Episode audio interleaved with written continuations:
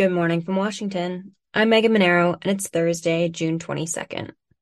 This is CQ Roll Call's morning briefing, and here are the top three headlines you need to start the day.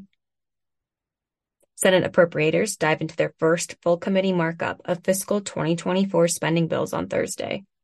Republicans look ready to support the agriculture bill and the military construction and veterans affairs bill. But they remain undecided on the full slate of money to be allocated to each of the appropriation subcommittees and may not support the so-called 302Bs. Next, Senate work on the National Defense Authorization Act continues on Thursday.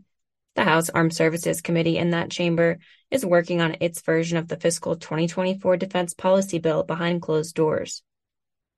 Senators aim to finish the markup by Friday. The Senate action follows a long day's work in the House Armed Services Committee on Wednesday, marking up the House version of the NDAA.